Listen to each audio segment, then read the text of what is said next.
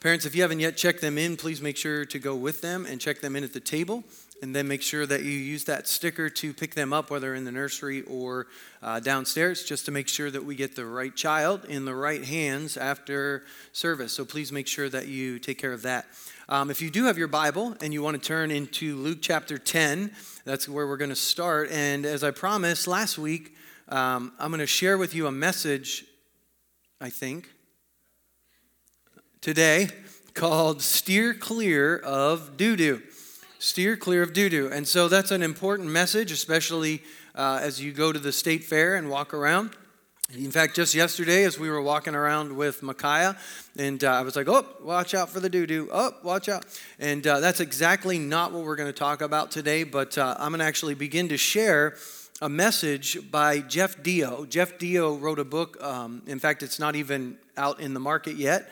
This is a pre released copy. And uh, he was sharing on Facebook some quotes from his book. If you don't know who Jeff Deyo is, he's a national uh, worship leader, songwriter. In fact, he led worship at our national youth convention um, down in uh, Texas just a few weeks ago, months ago. He was in a band called Sonic Flood back in the 90s. So if you're big, like, uh, into the retro praise movement back then, um, and he, he's pretty famous. And so I know him because I met him. He's now a professor at North Central University. And so when we were there to take Kedrick, uh, I had dinner with him, and he's just a regular guy. Um, and he's really passionate about God. And so he was talking about this book, and I said, uh, Jeff, I sent him a Facebook message. For all of you that think Facebook is evil, it's not. It can be used for evil, it can be used for good. Um, I said, Where could I get a copy of that? Because I really want to read it and he sent me a link said hey if you pay for it here i'll send you one. And uh, so he sent it to me. And i spent about three weeks in chapters one and two. And um, i could not go on. And i just i started sending messages back and forth to him. And i'm about how the message he shares in this book is cha- literally changing uh, my life completely. The way i think the way i process things things that i've always known to be true. I mean he'll talk about scripture passages and i don't believe him and then I'll wait till I'm done with that chapter and I'll actually go to the Bible and I'll find out he was right and I was reading it wrong all along.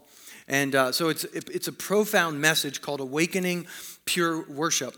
And uh, so I asked him, I said, dude, I just want to preach some of your message in our church in the months of September because we've got a couple weeks in between series. Can I do it? And he, his reply back to me was, Yep, you have absolutely my permission to do it, but you know what would be better? Is if I came and preached one for you. okay, Facebook hasn't told you where I'm from. and so, yeah. Um, and so, but, uh, you know, a, a, national person has, you know, they, they have a ministry that they've got to do. And so they've got a contract that you sign and all kinds of stuff. So I'm like, what would it take to bring you to here on South Dakota? And he told me, and I kind of laughed.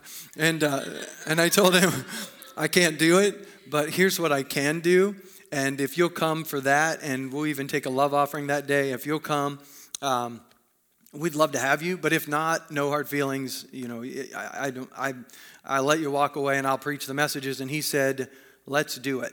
So on September 16th, he will be here on a Sunday morning. And I encourage you, if you know people in the younger generation, I encourage you to invite them, unchurched people, people away from the Lord, people that know Jeff Deyo. Uh, I encourage you to invite them, to bring them.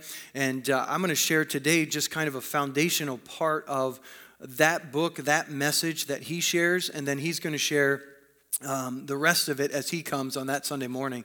And, um, you know, it's just it's amazing how God has ordered our steps, how He does order our steps. And He has ordered my steps in such a way. And I, I mean, I've written to Him probably a half dozen times um, how God has just worked in my life through this message. And um, He, you know, he, He's shared back with me, um, you know, um, he just said, you know, thank or praise God for how he's using this message to open up an awakening in your heart. This is absolutely what I hoped when I wrote the book. And uh, so thank God for that. And I know he was saying thank God for that, but the way I read it, instantly I was like, you know what? Yes, thank you, God, for finally opening my eyes to things that have been there all along that maybe I haven't seen.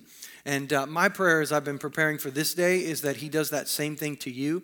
Um, Jeff grew up in a traditional background type of church. He did not grow up in a charismatic Pentecostal area. So for him, worship was sing some songs and sit down. It was very meditative. And so now when he leads worship, he is very expressive. And uh, people will, will go up to him, just like I said about Tony today, and say, Well, you know, that's just who you are. And uh, he tells you in the book, he shares his story, his testimony. It is not who he is. He says, It's not a part of my personal character, it's a part of my new creation in Christ type of character. And so he's cultivated a heart of worship. And as I was reading this book, one of the people that came to mind is a guy by the name of Brother Lawrence. And I don't know if you know the name Brother Lawrence. He was a monk that lived in the 16th century. And I read a book, uh, which is a collection of his writing years ago. And uh, he was a soldier in an army. And as he was walking by a tree one day in the winter, it was dead, but he was thinking about how it looked dead, but in the spring it was going to come back to life. And the Holy Spirit spoke to him through that tree and talked about his life and how God wanted to bring new life. And so he went and joined a monastery thinking, you know, I want to give everything to God and I want to surrender all of my life to Him and I want to pray and meditate on the scriptures and I want to know God the best I could know Him. And so uh, being a monk was the best way. But the crazy thing about Brother Lawrence is he didn't really like the times where they separated themselves for prayer or fasting or to really seek the Lord because he felt like that wasn't what the scripture teaches. It wasn't that he didn't like them, but what he wanted was to practice the presence of God, that's the title of the book, all the time. So, whether he was doing dishes or whether he was doing laundry in the monastery or whether he was praying and seeking God, he wanted to live the exact same way. And you know, our thoughts should be exactly the same when we're walking down the fairgrounds as when we're worshiping in this room. They should be, I mean, our thoughts should be so centered on God and who He is. We tend to want to separate our lives into sacred and secular. There is no such dichotomy in the scripture. You will not find it. And the reason that many of us have a hard time sharing our faith is because we've separated our lives. We, we don't practice or live in the presence of God daily. And um, Brother Lawrence was probably the closest thing to Enoch that we have ever seen in our generation. And that's kind of this message of awakening pure worship about worshiping God fully. And I know that through the years, uh, we tended to, to, think of worship as the song portion of a service. But now I know that through um, different conversations that we've had and different awakenings, we now understand that worship is not just the song portion, that worship is giving everything to God. We know that Romans 12 says that everything in our lives is, you know, we give ourselves fully to God. That's our spiritual act of worship. And we know that Colossians 3 says everything we do, we do it for the glory of God. And so when we're singing and dancing and we're lifting our hands and we're doing that kind of stuff, yep, that is worship. If you're teaching, in a public school, that's worship. When you're landscaping your yard, that's worship. When you're coaching, when you're farming, when you're working with numbers in a bank, it's worship. And that's what it is. When we do these things in our lives for the purpose of glorifying God, they're worship to Him. And so anytime we exalt Him, it's worship. When we love our spouse, when we show compassion, when we help our neighbor mow their lawn or we blow, snow blow their driveway, that is worship. But here's the thing just because we do not work unto God does not mean it is not worship. I'm going to repeat that. Just because we don't do our work unto God does not mean it ceases to be worship. It just ceases to be worship to God. We are still worshiping, we're just not worshiping Him. So we need to take take every thought captive. We need to understand every waking moment of our lives provides an opportunity to worship God. We need to realize it, we need to be aware of it, and we need to walk in it. And that kind of leads us to our do do problem. Our culture tends to identify ourselves and other people by what they do. We are huge into labels. It starts at a very young age with our children when we say, What do you want to be when you grow up? And what we're really asking them is, What do you want to do?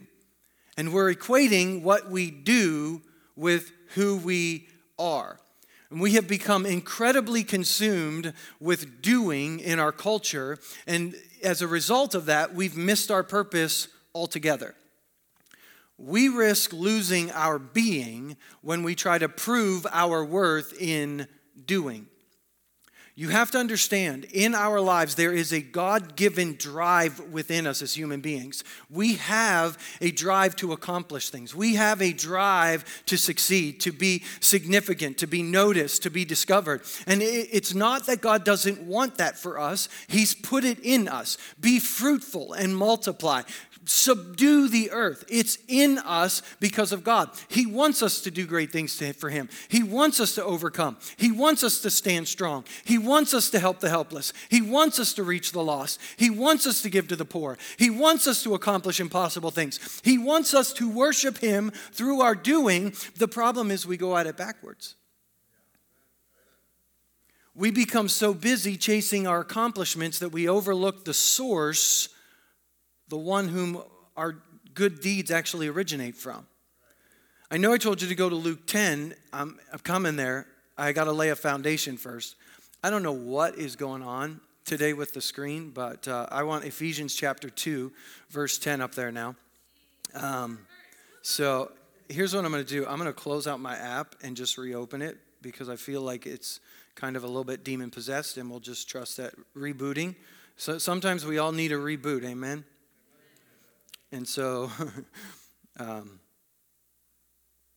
yeah, like, there we go. Hold on. Let's see if we can make it happen now. Boom. See, I'm back. Okay. For we are God's masterpiece. He has created us anew in Christ Jesus so that we can do good things that He planned for us long ago. I want you to look at this. God has planned good deeds long ago for us to do. But the way to get us to do them was he had to recreate us anew in Christ Jesus. See, we mistakenly in our culture believe that we become someone great because we do something great. And that's not kingdom theology. See, kingdom theology is God has planned for us to do great things out of the greatness that He has actually put within us. Okay, and this really means everything. Our greatness in Christ is not born out of the great things we have done. The great things we have done are born out of our greatness in Christ. Our doing must flow out of a life that is lived in God. And this is not just semantics. This is not just, well, you know, you say potato, I say potato. That's not what we're talking. This is this is literally a shift in how we think and process that has to take place. In the book of Hosea, God says, "Oh, that we might know the Lord." This is the prophecy of Hosea. Let us press on to know him. He will respond to us as surely as the arrival of the dawn or the coming of rains in early spring.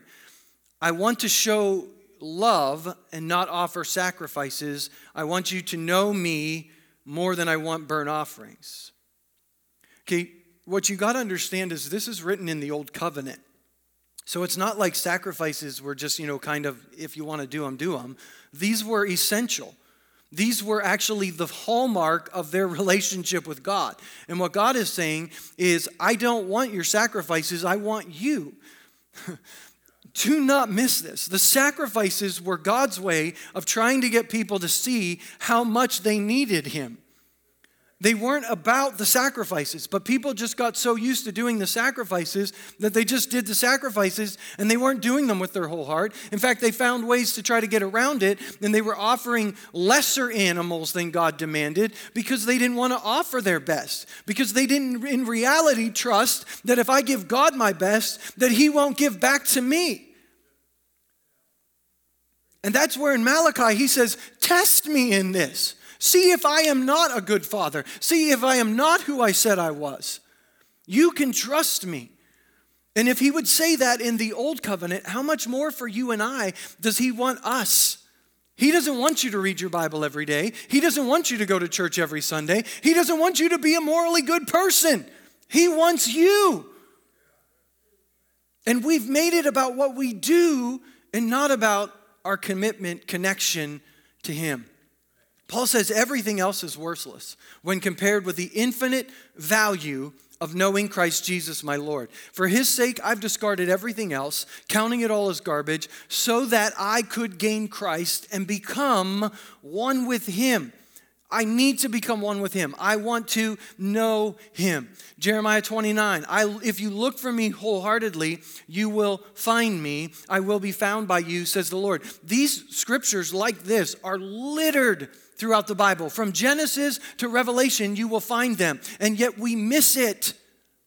You can go to church every week, you can read your Bible every day, you can have a diligent prayer life and never be seeking God. You can be morally good, you can have all of the right trappings in your life and never really be having a heart after Him. You can lift your hands every Sunday.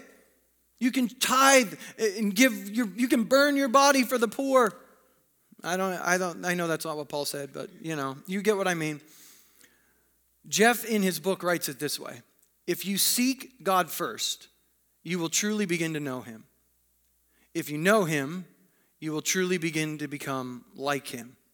Become more like your Father in heaven, and out will flow God designed, God sanctioned, God empowered works that bring glory to the King and touch the earth. Our doing has to flow out of our being. When we start seeking Him first, truly seeking Him first, heavenly deeds will follow. They will just follow, it will be the byproduct. When we pursue doing as our priority, we labor in vain. Hear that. When we pursue doing as our priority, we labor in vain because without Him, we can do nothing. Without Him, we find ourselves all alone, striving to do, do, do, do, and then we end up in do do. And that's literally what, what happens to us. There is no joy, there is no peace. The story of the prodigal son from Luke chapter 15 shows the result of the life of do do. The elder brother stayed at home and I slaved for you. His identity was so wrapped up not in his relationship with the Father, but in what he did for the Father. And that is an alarm that Jesus is blaring out in Luke chapter 15. The most important thing for you and I is to walk and talk with God in a deep, personal relationship for all of eternity. That's what Adam and Eve did. That is the total restoration of God's original design. His dream is for his people to walk in that relationship. So when we say restoration, we're bringing people back into the relationship with the Father that they were created for. Now, in Luke chapter 10, Jesus and his disciples continued on their way to Jerusalem. They came to a certain village where a woman named Martha welcomed him into her home. Her sister Mary sat at the Lord's feet, listening to what he taught. But Martha was distracted by the big dinner she was preparing.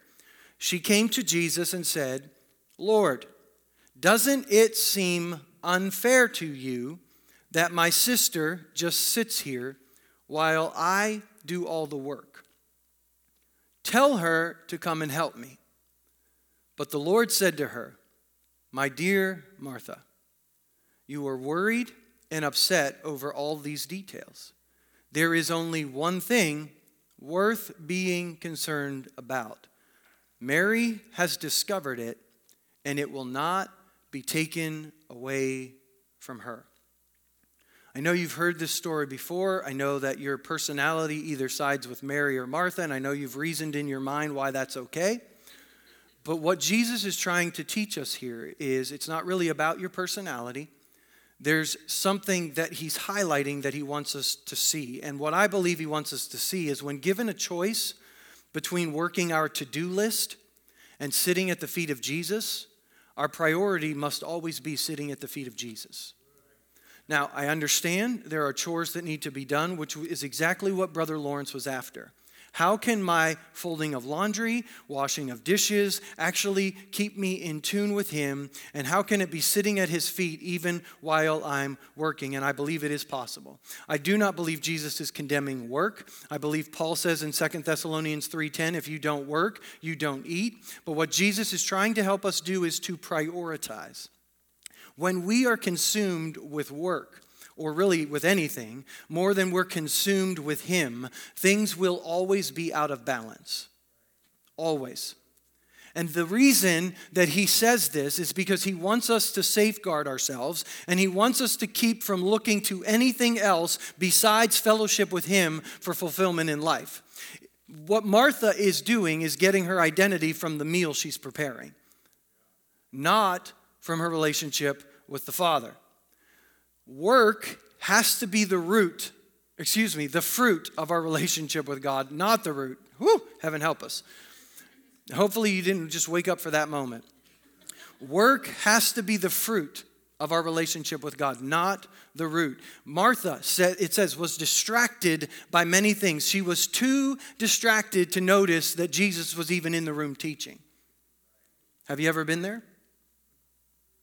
So distracted by what is supposed to happen that you completely miss him. I get there a lot because I know what's supposed to happen. And when things don't happen the way they're supposed to happen, I have to tell myself it, it's, it's okay. And I have to make sure I don't get lost in the now when things aren't happening the way they're supposed to happen. Why is Martha so upset right here? She's afraid. She's afraid. I mean, she's afraid the meal's not going to be ready. She's afraid that she's going to look bad. She's afraid. I mean, if I just stop working and I sit here by Mary, who's going to prepare the food? I mean, she's talking to the guy that took a few loaves of bread and a couple fish and fed 5,000 people.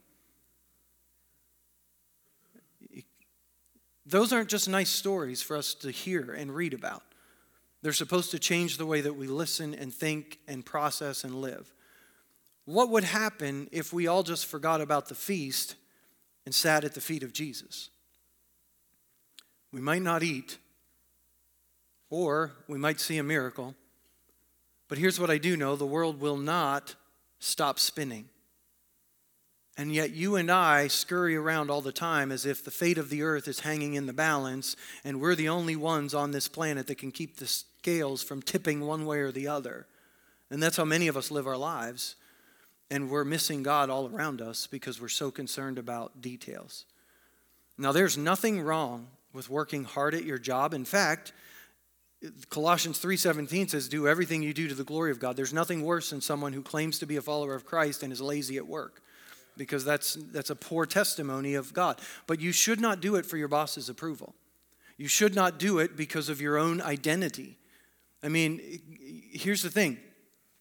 When you do it for the Lord, whether or not your boss recognizes it, honors you or anything doesn't matter because you're not doing it for him. If you're doing it to get your identity, you're going to become like Martha, and you're going to be looking at all the other employees and wondering why they don't work as hard as you.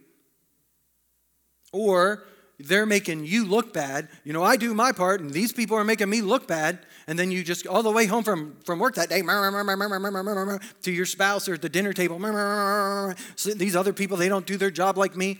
You're no longer doing it for him, you're doing it for you. How you look. How's it going to look? I mean, do you trust that if you just work hard and you do your best to glorify Him? Now, if someone is sabotaging you at work, you can have a conversation with them. In fact, that's what you should do biblically, but we don't like to follow the Bible because that's hard. We'd rather tell our spouse about it and complain in front of our kids about it and wonder why our kids don't grow up following God. Because we model for them it's okay to live according to your flesh instead of the Bible when it pleases you or suits you. I know, I'll try not to meddle. but our goal has to be becoming one with Him. And then all of our work should flow out of that. If you remember the book we read, Killing Kryptonite, last spring, remember what the goal of Killing Kryptonite was? Remember this verse? If you love me, you will obey my commandments? And how John Bevere taught us that this verse doesn't mean obey his commandments to prove that you love him, but just start loving him, and out of that relationship will come obedience. I mean, it really does work that way. And yet, somewhere along the line, all of us fall into this trap of trying to obey him. But here's the danger. In Matthew chapter 7, many will say, Lord, did we not prophesy in your name and drive out demons in your name and perform many miracles in your name? And I will tell them plainly, I never knew you. See, they were doing, but they were not becoming. They did not know him, so they could not become like him. I mean, they could mimic him, and a lot of people go to church every week and we mimic him, but we do not know him. One of my favorite passages of scripture in all of the Bible um, has always been, I don't, um, is Philippians, Philippians chapter 3. Probably because I feel like the Apostle Paul. I mean, I was a, I went to Bible college and I used the Bible to beat people up and tell them why they were all wrong and why I was right. Um, wow, that's so that's such an identity problem. I mean, I know we all want to accurately handle the Word of God, but whenever you're the only one that can be right, um, yeah, you you don't know who you are in Him. Yeah, uh, I don't know how else to describe that. But I mean, I was there. Thank God I had a Damascus Road encounter at Trinity Bible College. Thank you, Pat Donaldson, if you ever watch this, for messing up my life. Um, Philippians chapter 3, Paul says, I once thought all these things were valuable. What things? Uh, being a Jew, being from the tribe of Benjamin, being studied. I studied under Gamaliel. I knew the law. I did it all. I was righteous. I was everything. I was circumcised. I was everything I could possibly do. If Paul was writing this today, he would say, I went to Sunday school. I went to church all my life. I got baptized. I read my Bible through the in a year every day. Every year I do that. Um, I do. I bring a tithe every week. I put something in the offering every week. I, I do all these things. Paul says, now I consider all of them worthless because of what Christ has done. That does not mean we should not read our Bible and we should not pray and we should not give tithes, and it doesn't mean any of those things. But those things have to flow out of being found in Him, not to get found in Him. I'm not a good Christian because I tithe. I tithe because He's remade me to think of Him as my sole provider, and He's asked me to give Him a tenth, so I do it because I trust that He's going to do better with 90 than I can do with 100. And so many people that say, well, once we get our finances in order, we'll start tithing, need to come to a revelation of that He's a good Father, and if you trust Him, He'll take care of it. I mean, it's, it's just backwards when we think, well, I'll just get it, I'll get it to the, where, I, where I can be obedient. You'll never get it to where you can be obedient. That's why Jesus died. I mean, that's why people are like, well, I'll go to church once I become a better person. Good luck. I mean, you'll never show up because you can't do it in your own strength. Everything else is worthless, Paul says, when compared with the infinite value of knowing Christ Jesus, my Lord. For his sake, I have discarded everything else, counting it all as garbage, so that I could gain Christ and become one with him. I no longer count on my own righteousness through obeying the law. I become righteous through faith in Christ.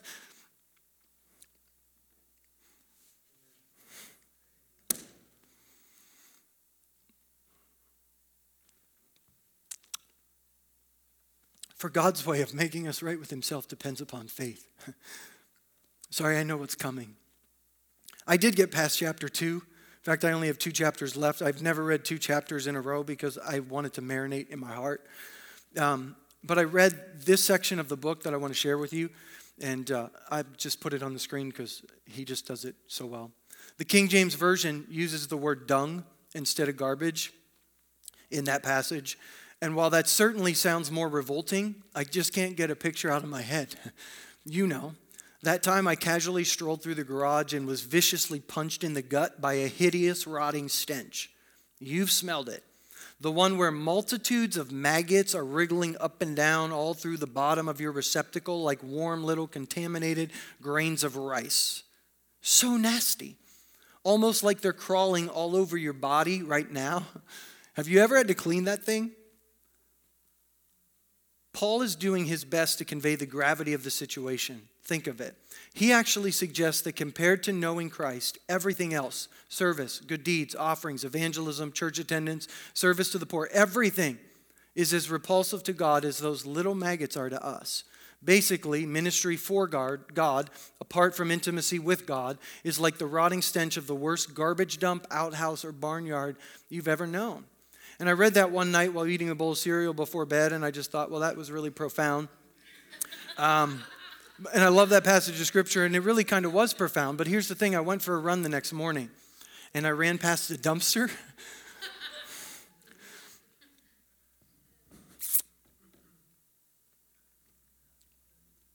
and the minute the smell hit my nostrils, it brought me right back here. And I sent Jeff a message, and I said, I have run by so many dumpsters in my life. This is the first time I've ever worshiped at one. My prayer is when you walk around the fairgrounds today, when you pass a, a, garbage can and you hit that stench in your nostrils, that all of a sudden you become so overwhelmed about what he's done for you that you are in right standing with him, not because you're good enough, not because you've done anything, but because of what he did for you. And that your identity gets so fully wrapped up into him that you lose yourself at a dumpster. I just, I pray it for all of you. May you just have that same experience. Look at John chapter 17. Jesus prayed this for you and me. I pray that they will all be one, just as you and I are one. I've misread this all my life. As you are in me, Father, and I am in you, may they be in us so that the world will believe you sent me. Jesus' prayer for us, what does he pray? Pray, Father, that they will all do ministry like I did. No, he doesn't pray that. I pray that they would all sell their possessions and give it to the poor. Nope, he doesn't pray that. I pray that they would share the gospel to the uttermost. Nope, he doesn't pray that. Look at what he prays that they would be one. And here, the result of that is so that the world will believe you sent me. So, this is what I've always heard. When the church gets unified, when the church becomes one, it will be the miracle the world needs to see that Jesus is sent from God. And I believed it because that's what I thought it said, but read it again. They will be one just as you and I are one. As you are in me and I am in you, may they be in us. Us. Here's the thing Guys, it's impossible for a body of believers to have unity where being one with Him is not the priority of our hearts individually.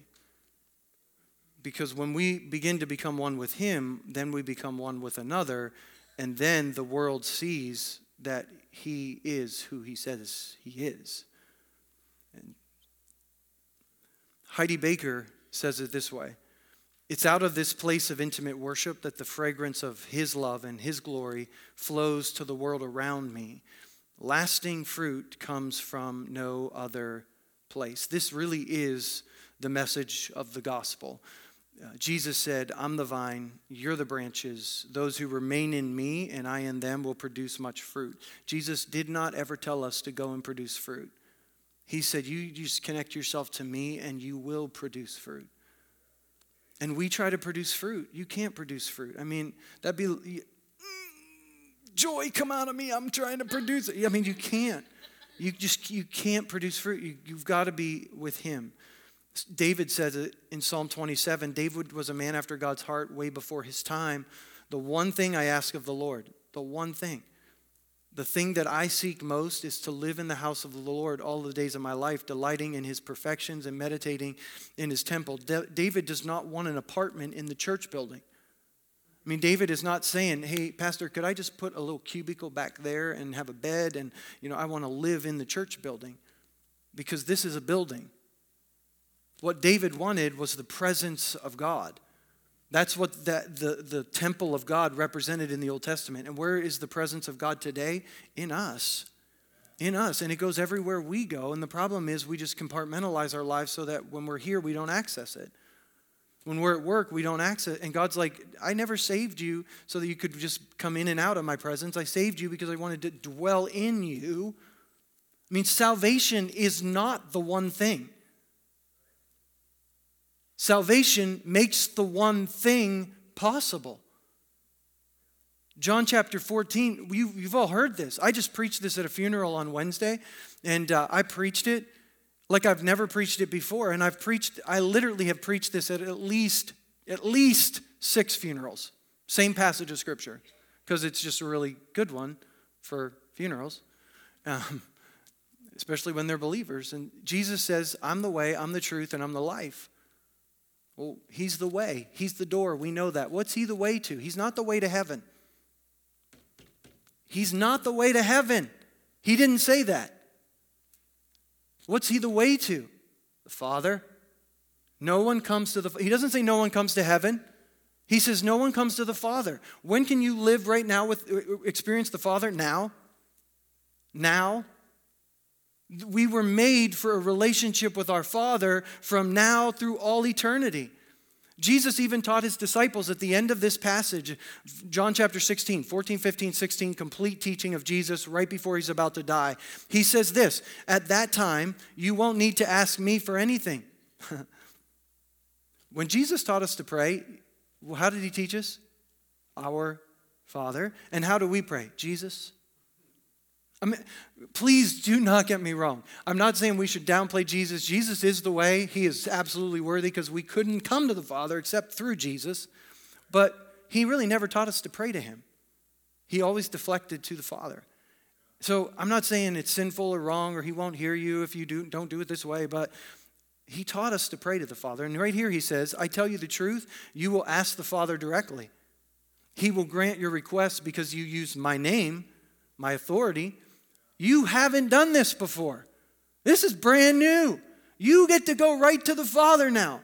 I had to come to represent the Father to show you what he was like, and you had no access to him, but now you do.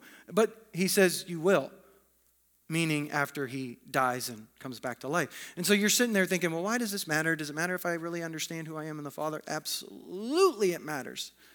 Because our identity has to be in him. When Paul says, I pray that you would be rooted and grounded in his love, this is what he's referring to. And look at Jesus in John chapter 16, end of the passage now. Do you finally believe? But the time is coming, indeed, it's here now, when you will be scattered, each one going his own way, leaving me alone. I mean, how's this for prophecy? Yet I am not alone because the Father is with me. I've told you this so that you may have peace in me. Here on earth, you will have many trials and sorrows, but take heart because I've overcome the world. I've told you this so that you will have peace. You're going to have trials, you're going to have sorrows. But here's the thing people are going to hurt you, people are going to abandon you, people are going to mistreat you, you're going to have bad things happen to you, but you are not alone. Why? Because you have the Father. You have the Father. He is in you, He's with you. No matter what anyone says about you or thinks about you, your identity is rooted in Him, and you are not alone. You are not alone. Last passage of Scripture. Prophesied in Isaiah chapter 11. In that day, the wolf and the lamb will live together the leopard will lie down with the baby goat, the calf and the yearling will be safe, and the lion and a little child will lead them all, and the cow will graze near the bear, and the cub and the calf will lie down together, and the lion will eat hay like a cow, and the baby will play safely near the hole of a cobra, and a little child will put its hand in a nest of deadly snakes without harm, and nothing will hurt or destroy in all my holy mountain, for as the waters fill the sea, so the earth will be filled with people who know the Lord. And see, we emphasize the other stuff. You know, we emphasize how great it's going to be when the lion lays down with the lamb and there's no more. I mean, when we emphasize heaven, there'll be no more pain and no more sadness and no more sorrow. Can I tell you what? Anything, eh, emphasize that He's there. Because that's why there's no more pain, because He's there. And if you want to experience less pain, even when you experience physical pain, be where He is Be one with Him. Even in the midst of trouble, you can have peace. How is that possible? Not because He's going to give you peace, He is your peace. He is your peace. Everything you need is found in Him. And His wish list is I want to restore all of creation to the way I, I created it, but right here, I want people who know me. And as people who know Him begin to rise, God's glory covers the earth. That's prophesied in Isaiah also.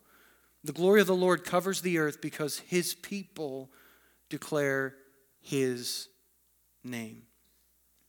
Not just with their mouths, but with their lives. I want to I want to have the worship team come back if they could. I hope I hope they got my message. As we were singing that song, I don't always look ahead to the schedule, but when we sang that song, I Am Not Alone, I was like, we need to sing that again. I want you I want you to bow your heads. I want you to close your eyes as they get prepared and I just want you to process the things that I've shared with you now and I'm not going to take a long time. I know we're we're right on 11:30 and some of you have places to go and I want to release you as soon as I can. But here's the thing, some of you might be in this room today and you are not in relationship with the Father. But I want to declare to you that Jesus by his death and his burial and his resurrection has made it possible for you to be restored into relationship with your Father. Jesus is the way for that to happen. And the Bible tells us what we have to do is admit that we've rebelled against God and that we've gone our own way. Even morally good people have rebelled against God in some way. They've called their own shots. And God says, You have to admit that and that you have to believe that Jesus came and he died as a substitute for you because our rebellion demanded that we die, and Jesus paid that for us.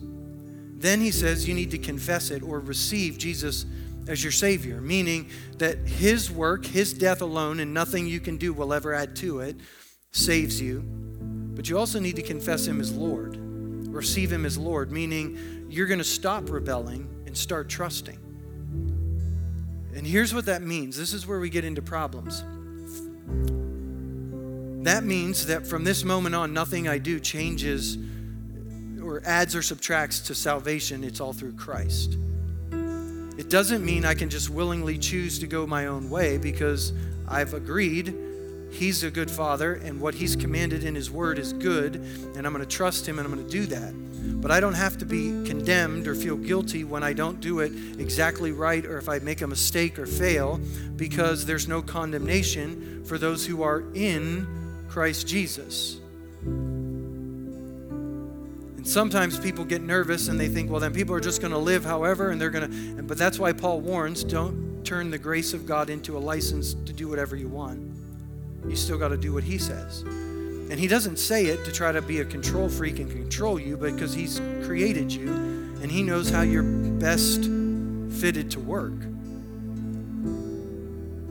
So that's why we surrender to him as Savior and Lord. But if you're in this room and you have never done that. You've never admitted that you've rebelled against God, believed in Jesus as, as, a substitute for your death, for, for your punishment, and never received Him as Savior and Lord. Would you just slip up your hand if that's something you want to do today and say, I want to do that? I've never done that. I want to do that today. I want to I want to take those steps. Just slip up your hand and put it right back down. I'm not going to embarrass you, not going to call you out. I just want to know that that's something a decision you're making today. Anyone in the room? I'm going to assume that everyone in the room then has done that. But here's what I'm going to ask. Maybe you're in this room and you're a church going, Bible reading, morally good person, but yet you've not been in relationship with your Father. Maybe your identity has been wrapped up in your doing and has caused a lot of frustration for you.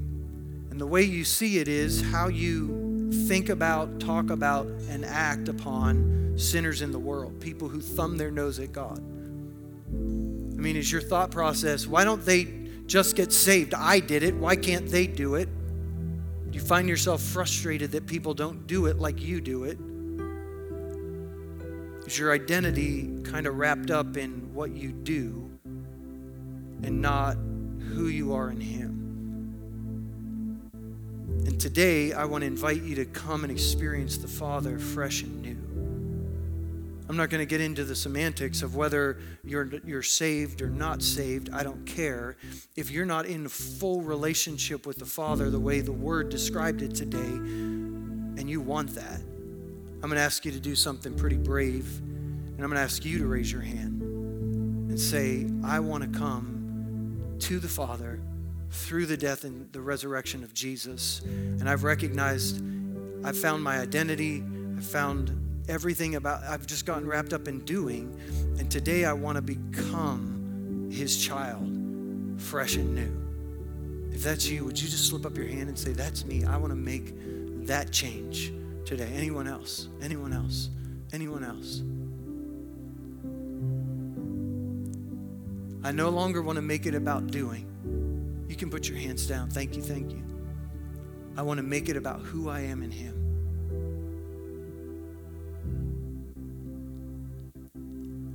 Want to invite you to stand with me.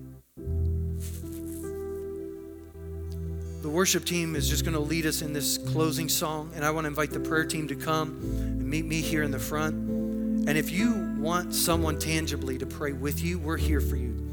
As we sing this song, if you want to come to the front and you want to maybe just find a place to kneel on your own, you're more than welcome to do that. If you want to come to the front and you want someone to pray with you, we're going to make ourselves available to pray with you.